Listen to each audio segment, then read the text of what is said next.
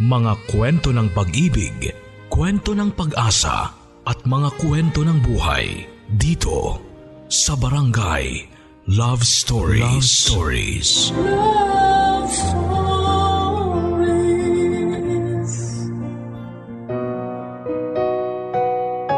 Likas na sa tao ang maging makasarili. Mas nanaisim pa nilang maging pusong bato para lang maprotektahan ang kanilang sarili. Kaya nga nandyan ang salitang pagsisisi, katagang sa huli na lamang darating dahil nauna na ang pagkakamali. Magandang araw mga kabarangay, ako po si Papa Dudut at isa na namang kwento ng buhay, pag-ibig at pag-asa ang hatid sa inyo ng programang Barangay Love Stories. Dear Papa Dudut, Kumusta po ang inyong Pasko? Sana ay naging maligaya ang bawat sandali ninyo kasama ng inyong pamilya. Dahil ako, kahit masaya ang Pasko ng aming pamilya, mananatili pa rin na may kulang sa aming mga puso. Ako po si Laika. 24 years old, dalawa lang kaming magkapatid at si Papa ay isang pulis at si Mama naman ay isang OFW. At dahil sa ibang lugar ang destino ni Papa ay naiwang kami sa poder ng lola namin. Malambing si Lola Papa Dudut. Alagang alaga niya kami at nagbago lang ang lahat noong na home base si Papa. May pagka-stricto nga kasi at paulit-ulit niyang sinasabi sa amin na huwag munang makikipagrelasyon para makapag-focus sa pag-aaral.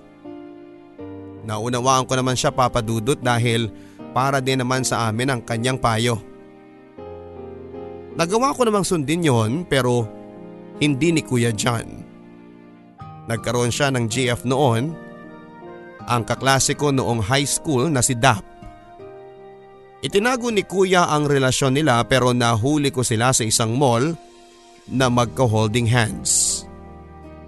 Agad ko siyang hinabol sa may escalator at kumaripas ako ng takbo hanggang sa naabutan ko sila. Laika, ano bang ginagawa mo dito? Pagtatakang tanong ni kuya. Dap? Ikaw? Gulat na tanong ko.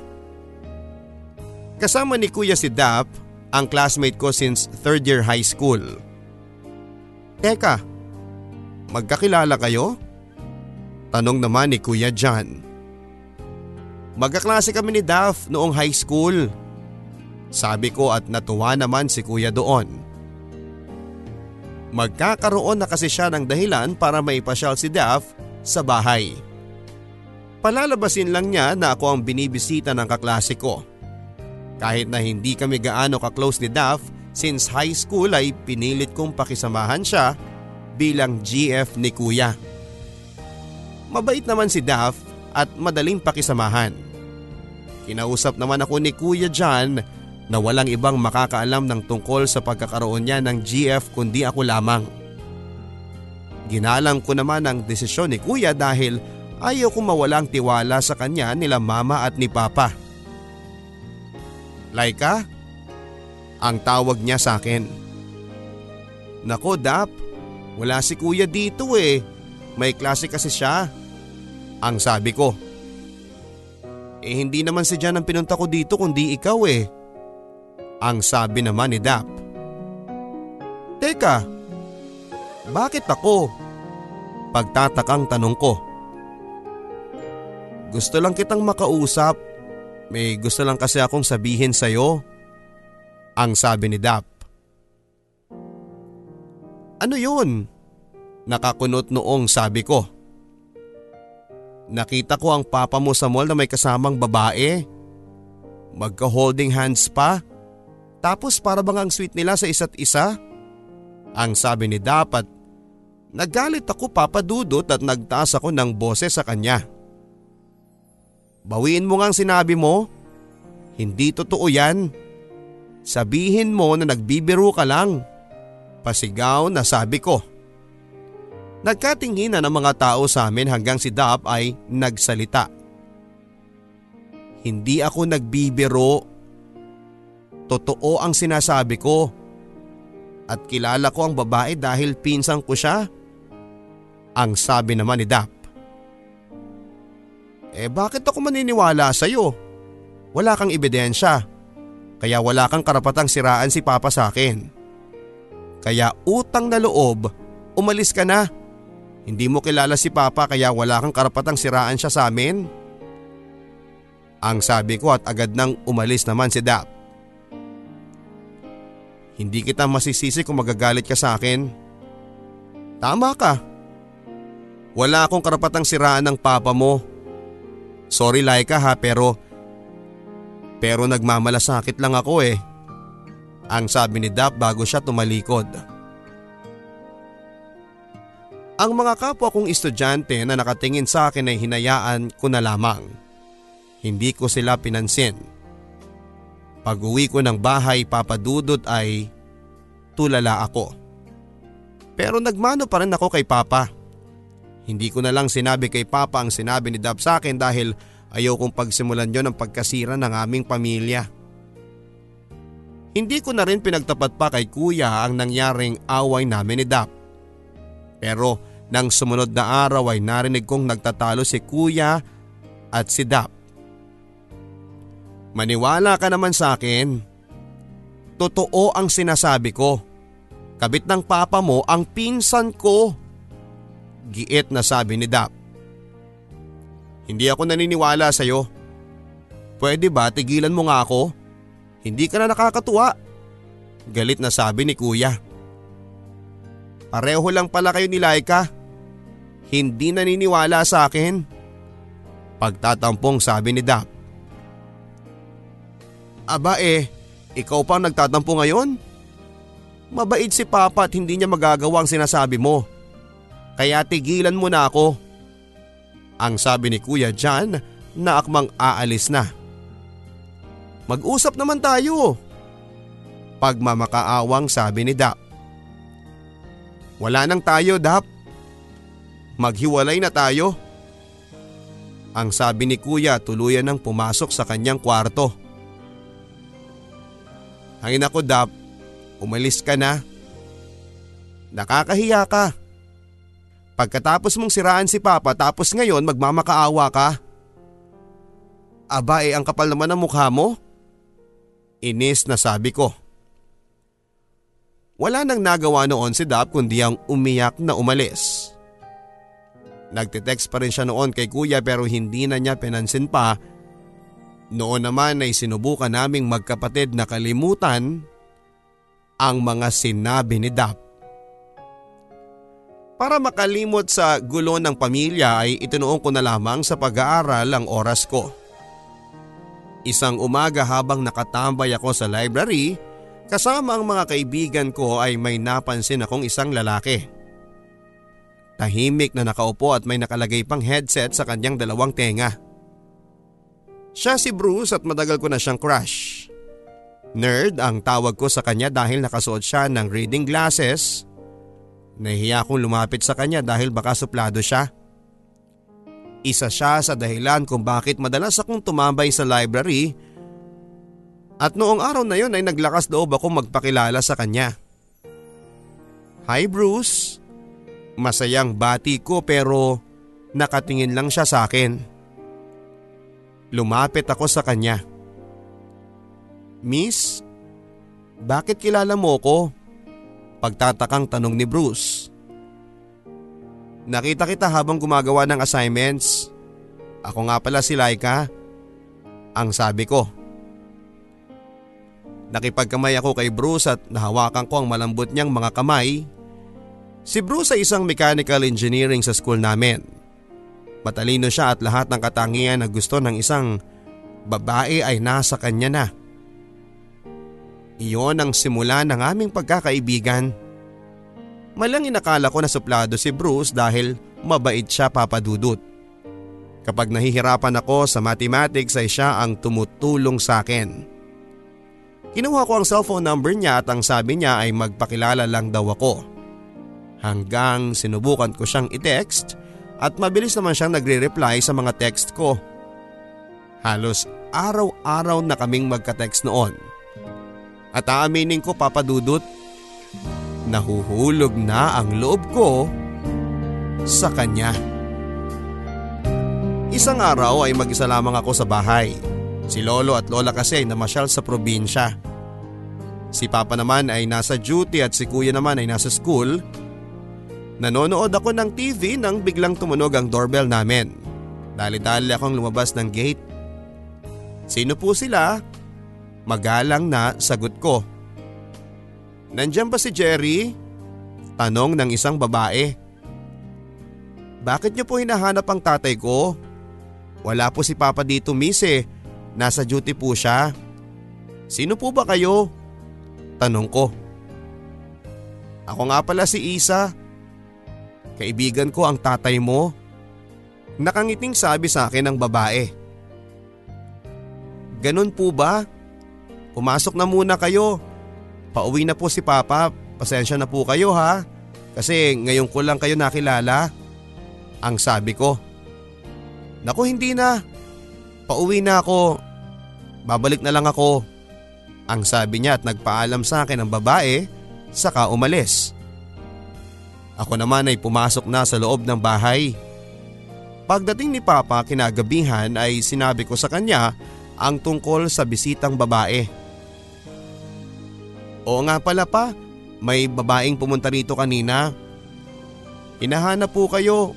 Isa raw po ang pangalan. Kaibigan niyo daw po siya.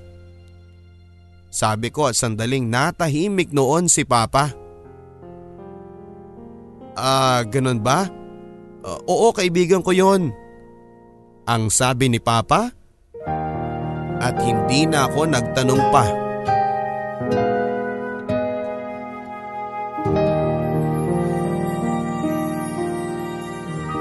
February 14, araw ng mga puso. Niyaya akong mamasyal ni Bruce. Teka, bakit naman ako ang napili mong makadate? Ang GF mo. Diretsahan kong tanong sa kanya. Anong GF eh wala nga akong girlfriend eh. Patawang sabi niya. We, hindi nga. Ang sabi ko. Sige na nga. Nagka-girlfriend ako dati pero break na kami. Matagal na. Kaya nga hindi na ako nagmahal muli eh. Eh ikaw pa? Tanong ni Bruce. Wala pa kasi bawal. Hindi pa pwedeng mag-boyfriend hanggat hindi pa nakakapagtapos. Ang sabi ko. Naniwala naman si Bruce sa mga sinabi ko dahil yun naman talaga ang totoo. Naging masaya naman ang pamamasyal namin. At sinabi niya sa akin na masaya daw siyang kasama ako. Ganon din naman ako sa kanya. Nang sumunod na taon ay ako naman ang nagtapos ng kolehiyo. Tulad ng graduation ni kuya ay umuwi din si mama. Kasama ko si papa at si mama sa graduation ko. Sila kuya ang naghanda ng pagkain. Pagka uwi ay agad kaming sinalubong ni Tito Robert. Congrats Laika! Ang sabi ni Tito Robert.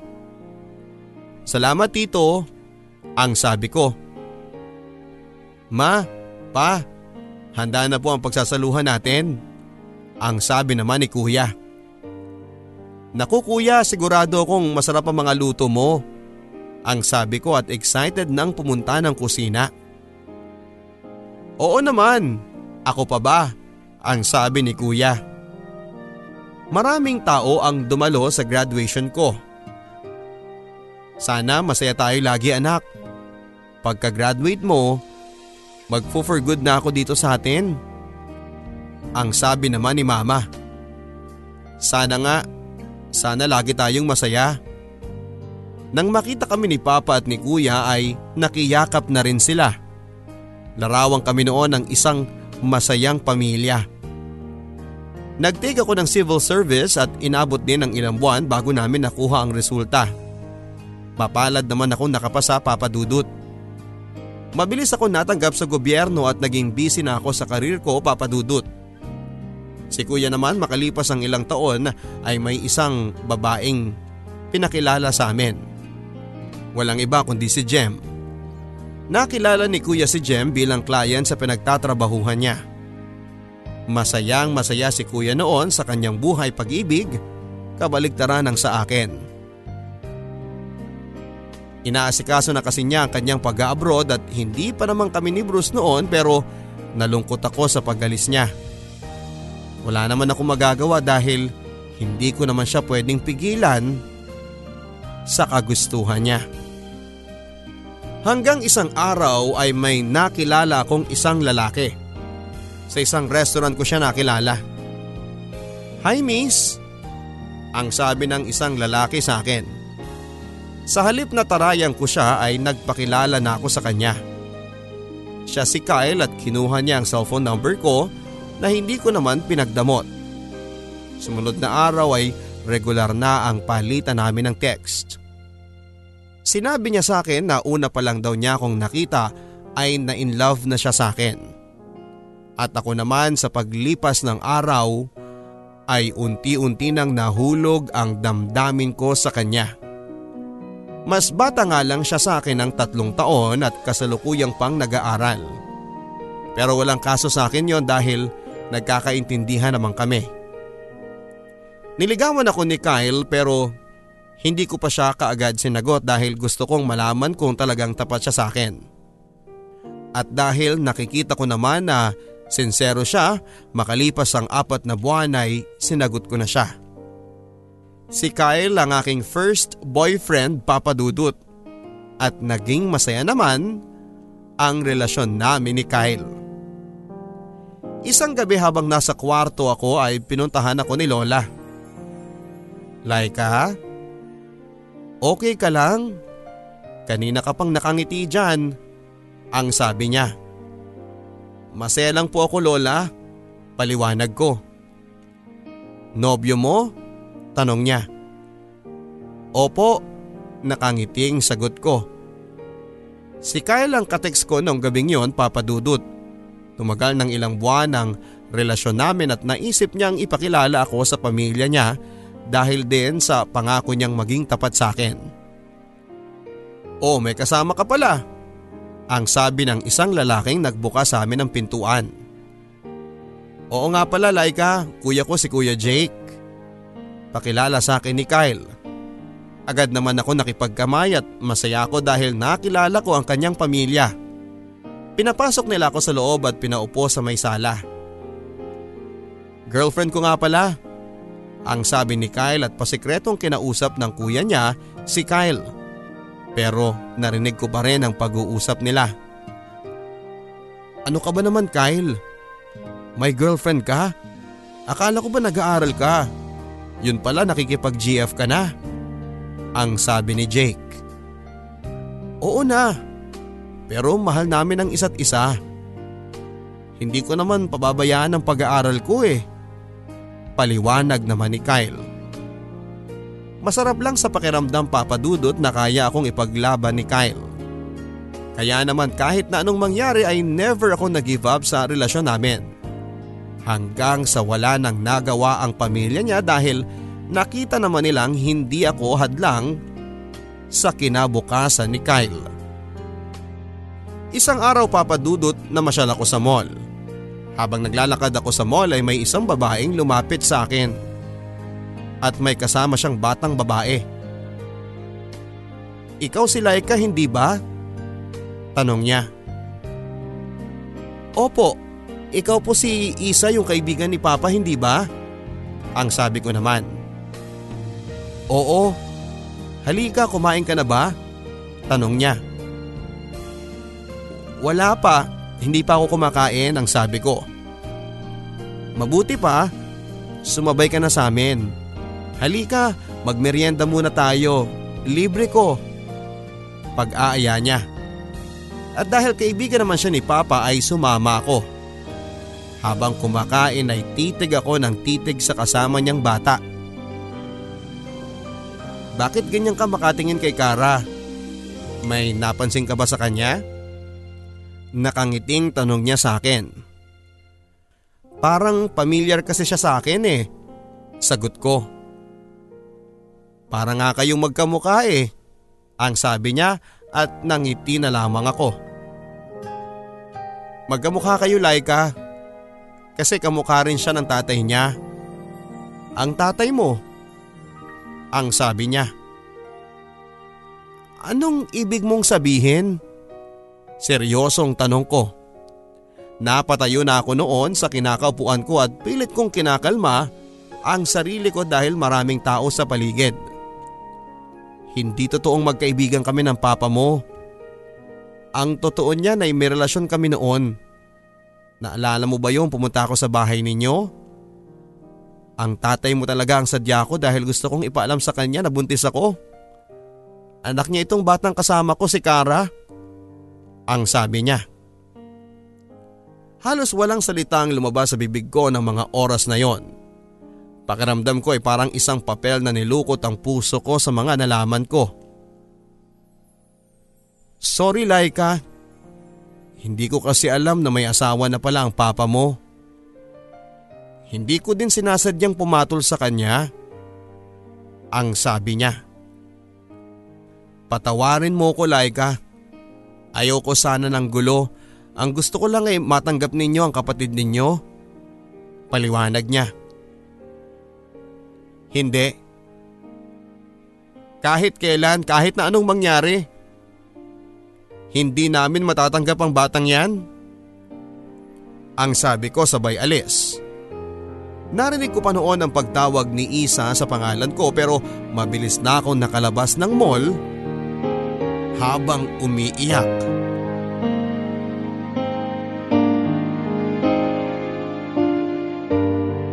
Sa pagdating ko sa bahay ay hindi ko muna pinansin si Papa. Umabot din ang ilang araw na hindi ko pinansin si Papa kaya nakahalata na siya. Laika? Anak okay ka lang ba? Tanong ni Papa. Matalim ang mga titig ko sa kanya Papa Dudut. Pwede ba?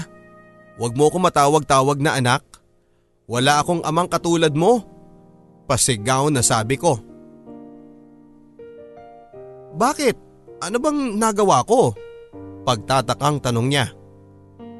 Nagtanong ka pa. Nakita ko si Isa. Yung sinasabi mong kaibigan mo yun pala kabit. At may anak ka pala sa kanya. Ang sabi ko. Anak, wala akong ibang anak kundi kayo lang ng kuya mo. Ang sabi niya. Sinungalin? Gaano mong katagal nang niloloko si mama? Ang sabi ko at walang salita ang lumabas sa bibig ni Papa. Mabilis na tumulo ang mga luha ko noon dahil sa labis na galit. Agad na kong pumasok sa kwarto ko at pabagsak na sinara ang pintuan. Humahagulhol ako noon papadudot at hindi matanggap na ang masayang pamilya namin ay nanganganib ng masira. Gayon pa man ay hindi ko na pinaalam kay kuya ang tungkol sa mga nalaman ko. Ayaw ko kasi ng gulo papadudot pero dahil hindi ko pinapansin si papa at madalas na nagtatalo kami ay nabunyag din ang katotohanan. Narinig niya ang pagtatalo namin ni papa. Kaya pati siya ay galit na galit na rin noon kay papa. Isang araw ay dumating sa bahay si Ate Jem ang GF ni kuya. Ate Jem, anong ginagawa mo dito? Tanong ko. Nandyan ba ang kuya mo? Tanong niya. Nandun ang lahat noon sa bahay. Si Papa, ako at si Kuya. Jem, nandyan ka pala. Saan ka pupunta? Bakit may dala kang mga gamit? Takang tanong ni Kuya.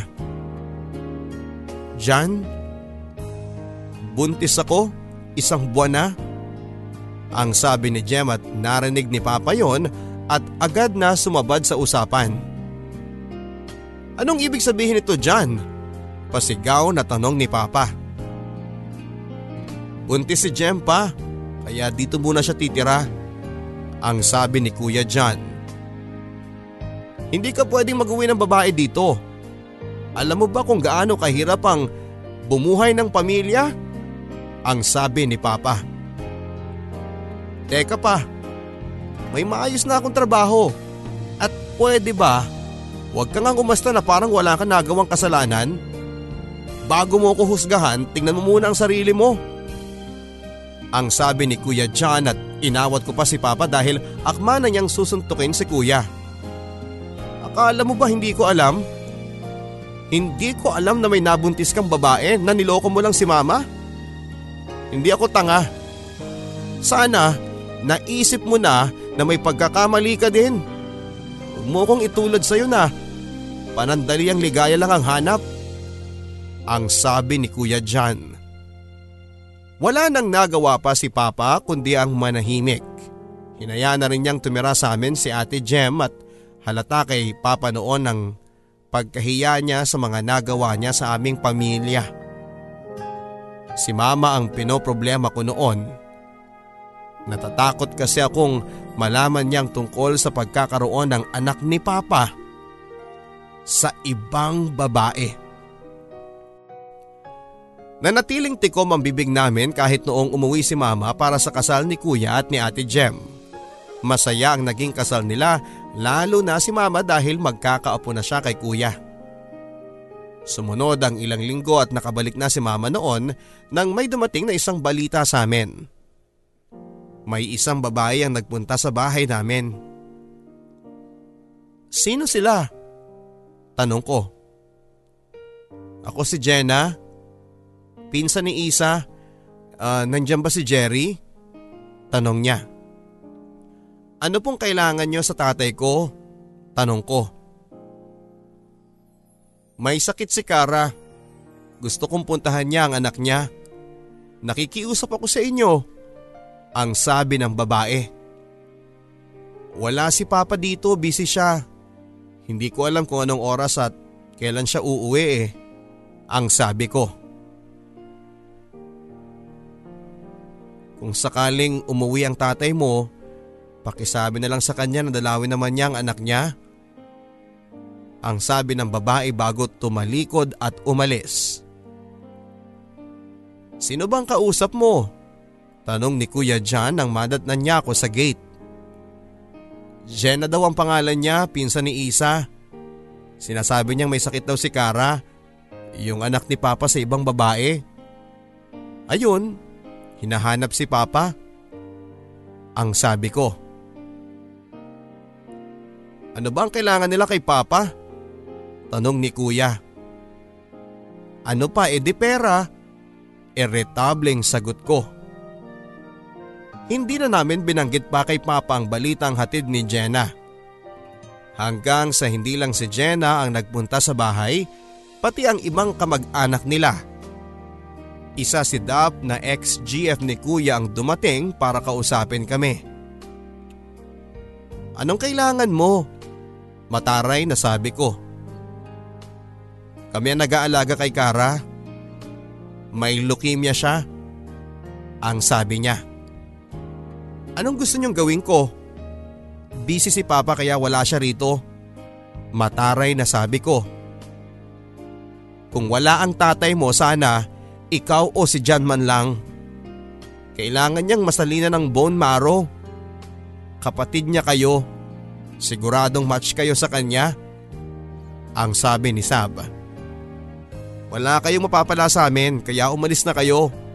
Utang na loob. Ang sabi ko. Nung isang taon nagkasakit sa leukemia si Kara pero naagapan din kaya nakasurvive siya. Pero hindi namin nakalain na bumalik ang sakit niya. Ang sabi pa ng isang kasama nila. Kailangan niya kayo at ang tatay niyo. Kahit man lang kayo lang ang makita niya. Tuwing birthday niya, yun ang hinihiling niya. Ang makita kayong mga kapatid niya at ang ama ninyo. Ang sabi pa ni Dap. Tama na. Hindi namin siya kapatid. Kaya umalis na kayo. Kung hindi kayo aalis, ipapalapa namin kayo sa aso. Sigaw pa ni kuya. Sana manumbalik ang isip at ang puso ninyong tumulong. Ang sabi ni dapat bago pa ito umalis. Nagngingit-ngit ako noon sa galit papadudot. Ginugulo nila ang masaya naming pamilya. Nagkaroon na rin noon ng lamat ang relasyon namin ni Papa at hindi na nanumbalik pa sa dati. Nagbago na ang tingin ko kay Papa at kung dati ay idolo ko siya, ngayon ay naiinis na ako dahil sa mga nagawa niya. Galit na galit kami sa ama namin dahil sa init ng katawan ay nagawa niyang saktan si mama. Nagawa niyang sirain ang aming pamilya. Kaya naman noong dumating siya ay galit ang sumalubong sa kanya. Galing dito ang kabit mo. Nagmamakaawa. Nasa ospital daw ang bastarda ninyo. Ang sabi ko. Bastarda? Anong sinasabi mo? Tanong ni Papa. Alam na namin kaya hindi nyo na kailangan pang magsinungalin. Sagot ko. Naguguluhan ako sa mga sinasabi nyo. Nakita nyo bang gulong ginawa ninyo pa? Kung hindi kayo gumawa ng ikakagulo ng buhay natin. Sana maayos pa tayo ngayon. Hindi na kayo nahiya kay mama. Nagpapakapagod mag-abroad samantalang kayo nagpapakasasa dito. Sino si Isa? Kabit nyo? Ang sabi ko. Matagal bago sumagot si Papa at kitang kita ko noon ang pagtulo ng kanyang mga luha. Ako man ay naiiyak na rin. Pinagsisisihan ko ng nagawa kong pagkakamali. Maya-mayang sabi niya.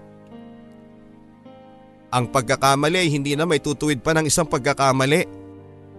Nasa ospital ang bastarda mo. Baka naman balak mong puntahan yon. Ang sabi naman ni Kuya John. Gusto kong makita ang anak ko kahit ngayon lang. Ang sabi ni Papa. Sige, pumunta kayo doon at kahit kailan hindi nyo na kami makikita pa. Aalis kami dito, pati na magiging apo ninyo. Pagbabanta ni Kuya kay Papa. Natakot si Papa Papadudut. Alam niyang mas malaki ang mawawala sa kanya kapag ginawa niya ang gusto niya. Sa mga sumunod na araw ay patuloy pa rin ang pangungulit ng partido ni Ate Isa. Pati sa Facebook ay kinukulit nila kami. May isang beses pa nga na nag-message ang pinsan ni Ate Isa sa akin. Ano bang kailangan ninyo? Eretang reply ko. Laika sandali lang. Ay gusto lang akong ipakita sa iyo. Ang sabi niya. Maya-maya ay nakatanggap ako ng pictures at larawan niyo ng isang bata sa loob ng ospital. Ayan si Kara. Nagmamakaawa siya. Nilagyan na siya ng oxygen at kinabitan ng life support. May taning ng buhay niya. Nalagas na rin ang mga buhok niya. Sana manumbalik ang kabutihan sa mga puso ninyo. Ang sabi ni Dap, ang pinsan ni Ate Isa. Inuulit ko, wala kayong mapapala sa amin. Sagot ko at pagkatapos ay blinak ko na siya sa Facebook. Galit na galit ako noon papadudot. Sa bata at pati na rin sa sarili ko, hindi na ako makatulog ng mga sumunod na gabi. Umabalik sa alaala ko ang mukha ng bata. Pero hindi pa rin ako natitinag. Tulad ng bato ang puso ko matigas na.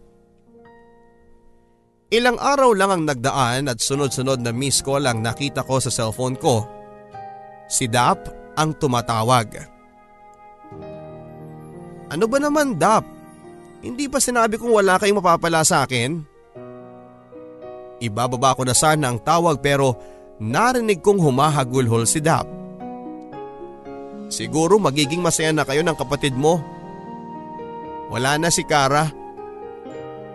Patay na siya. Ang sabi ni Dap. Nabigla ako sa mga narinig ko papadudot. Hindi ako makapaniwala at hindi ko namalaya na tumulo na pala ang mga luha ko. Nadatnan ako ni Kuya John habang umiiyak. Laika? Okay ka lang ba? Tanong ni Kuya John at walang salitang lumabas sa bibig ko. Maya-maya ay tumunog ang cellphone ni Kuya. May nagpadala ng text. Laika ano ba to? Ano bang gimmick ni Dap? Sinasabi niya patay na raw si Kara? Ang sabi ni kuya. Hindi na ako nakasagot pa papadudot. At tanging pag-iyak na lamang ang maririnig mo sa loob ng bahay namin. Hanggang pati si kuya ay naiyak na rin.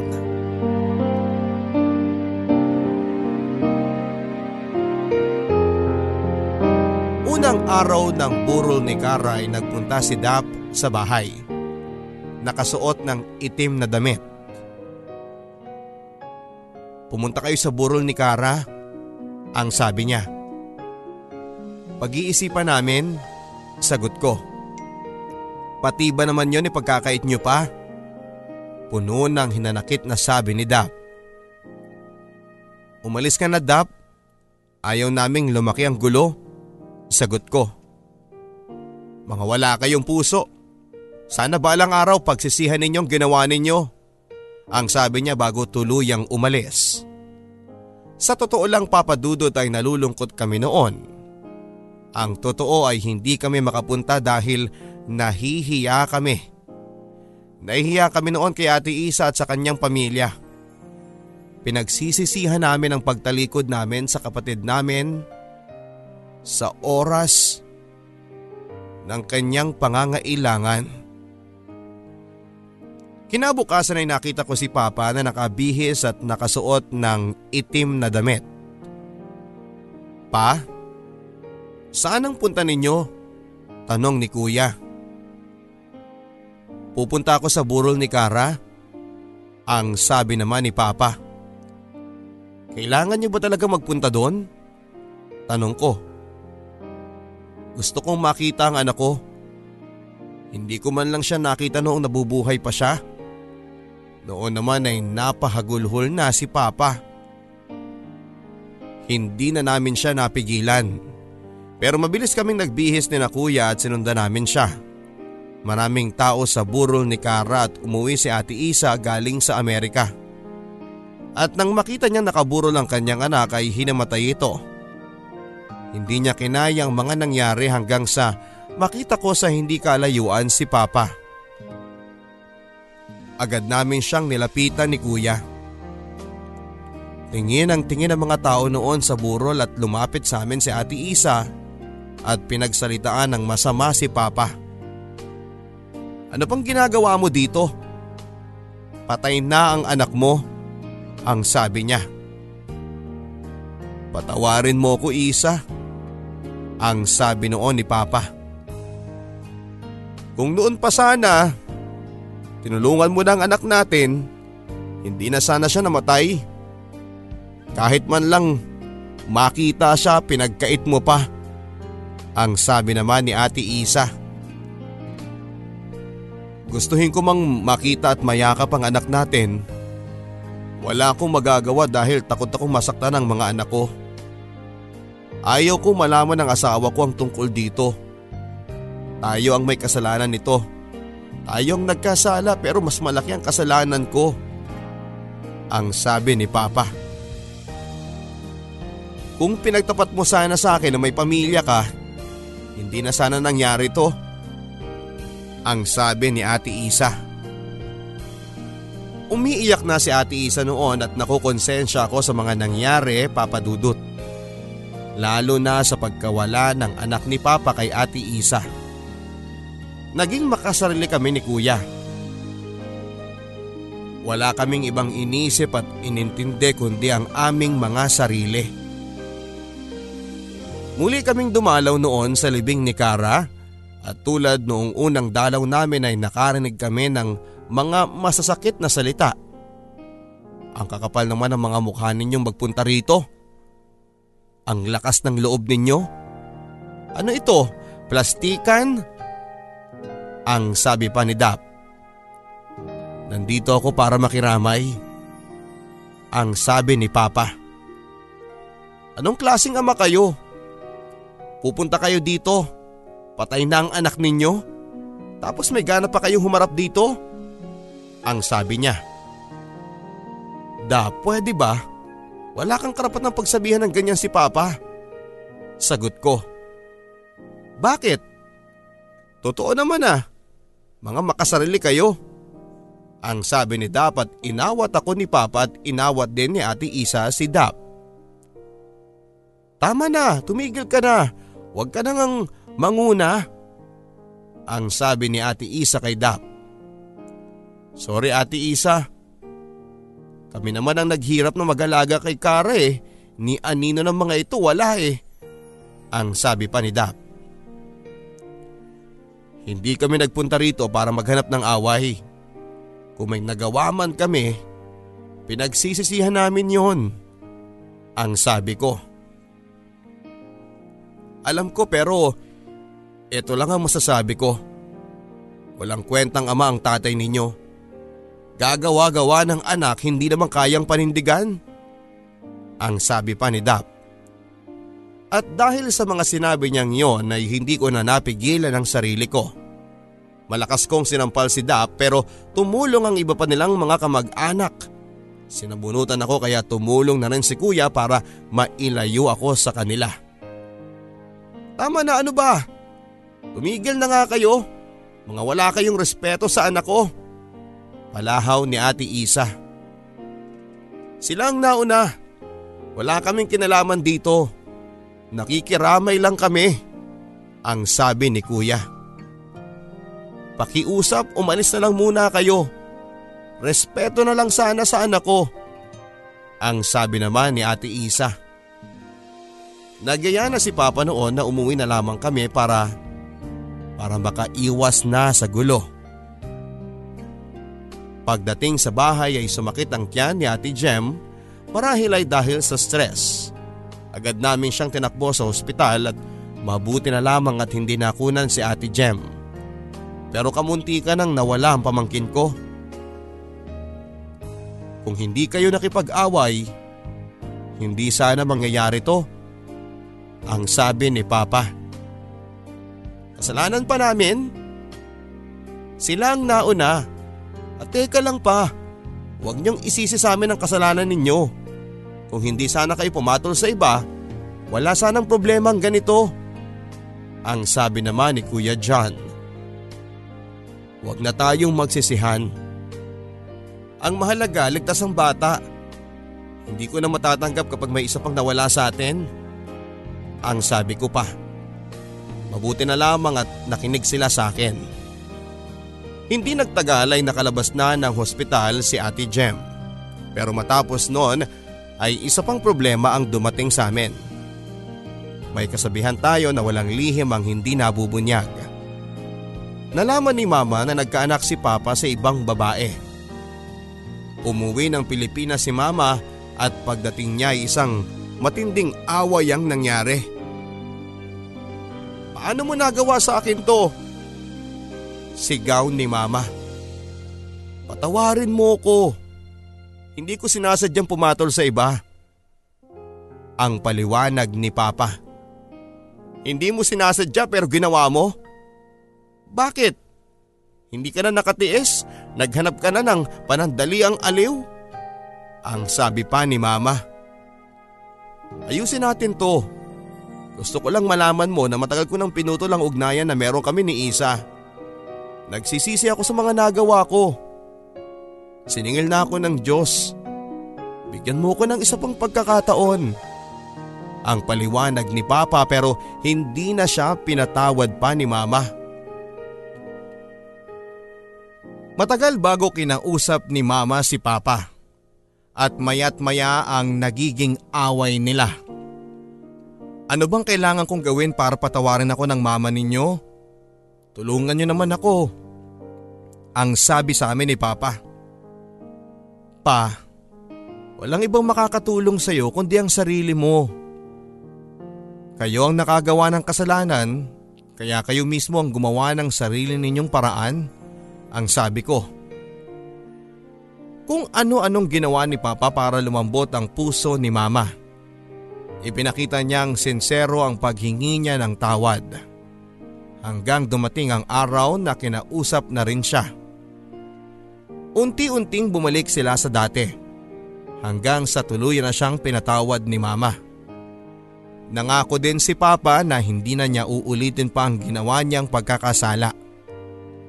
Matapos ang ilang linggo ay bumalik na rin si Mama sa abroad. Makalipas ang ilang buwan ay sinilang naman ni Ate Jem ang aking unang pamangkin. Isang gwapong batang lalaki ang naisilang ni Ate Jem. Tuwang-tuwa si Papa sa kanyang panganay na apo kaya sa baby niya ibinuhos ang pangungulila sa kanyang hindi man lang nasilayang anak na si Kara. Ganun na rin ako at kay Kuya John, graduate na rin ngayon si Kyle. Sa ngayon papadudot ay napag-uusapan na rin namin ni Kyle ang tungkol sa kasal. Kaya nag-umpisa na kaming mag-ipon para sa future namin. At tulad nga ng ipinangako namin ni Kyle sa isa't isa kahit na anong pagsubok ang darating sa buhay namin Patuloy lang kaming lalaban. Papadudot alam kong nasa maayos na kalagayan na si Kara. Sana ay napatawad niya kami sa mga nagawa naming kasalanan sa kanya. Alam ko na naging makasarili ako. Naging makasarili kami ni Kuya John at wala kaming ibang inisip kundi ang sarili namin pero nagsisisi na kami sa aming mga nagawa. Tinanggap ko ang mga pagkakamali ko at nagsilbing aral ang mga yon. Yon ang naging daan para magbago kami sa aming pagiging makasarili at matutong itama ang pagkakamali. Maraming salamat sa inyo Papa Dudut. God bless sa inyong programa at sana ay tumagal pa ito at maraming salamat mga kabarangay at mga kapuso. Mabuhay po kayong lahat. Hanggang dito na lamang Nagmamahal ang inyong kabarangay, Laika. Thank you kapusong Laika for sharing your barangay love stories. At tulad nga ng iyong mga naisalaysay sa iyong liham, ito ay kwento ng iyong mga magulang at kwento kung ano ang natutunan mo sa bandang huli. Bagay na pinakaimportante sa lahat, ang meron po tayong natututunan sa mga naging pagkakamali po natin. Hindi masamang umamin sa pagkakamali nang sa ganoon ay madali mong mapatawad ang iyong sarili at maikorek kung ano man ang pagkakamaling iyong nagawa. Ang mahalaga ay hindi ka na muling uulit pa ng nagawa mong kasalanan. Hanggang sa muli mga kapuso ako po ang inyong papadudot sa mga kwento ng pag-ibig, buhay at pag-asa sa Barangay Love Stories. Hanapin po ako sa YouTube mga kapuso. I-type lamang po sa search box ng YouTube ang Papa Dudut Vlog.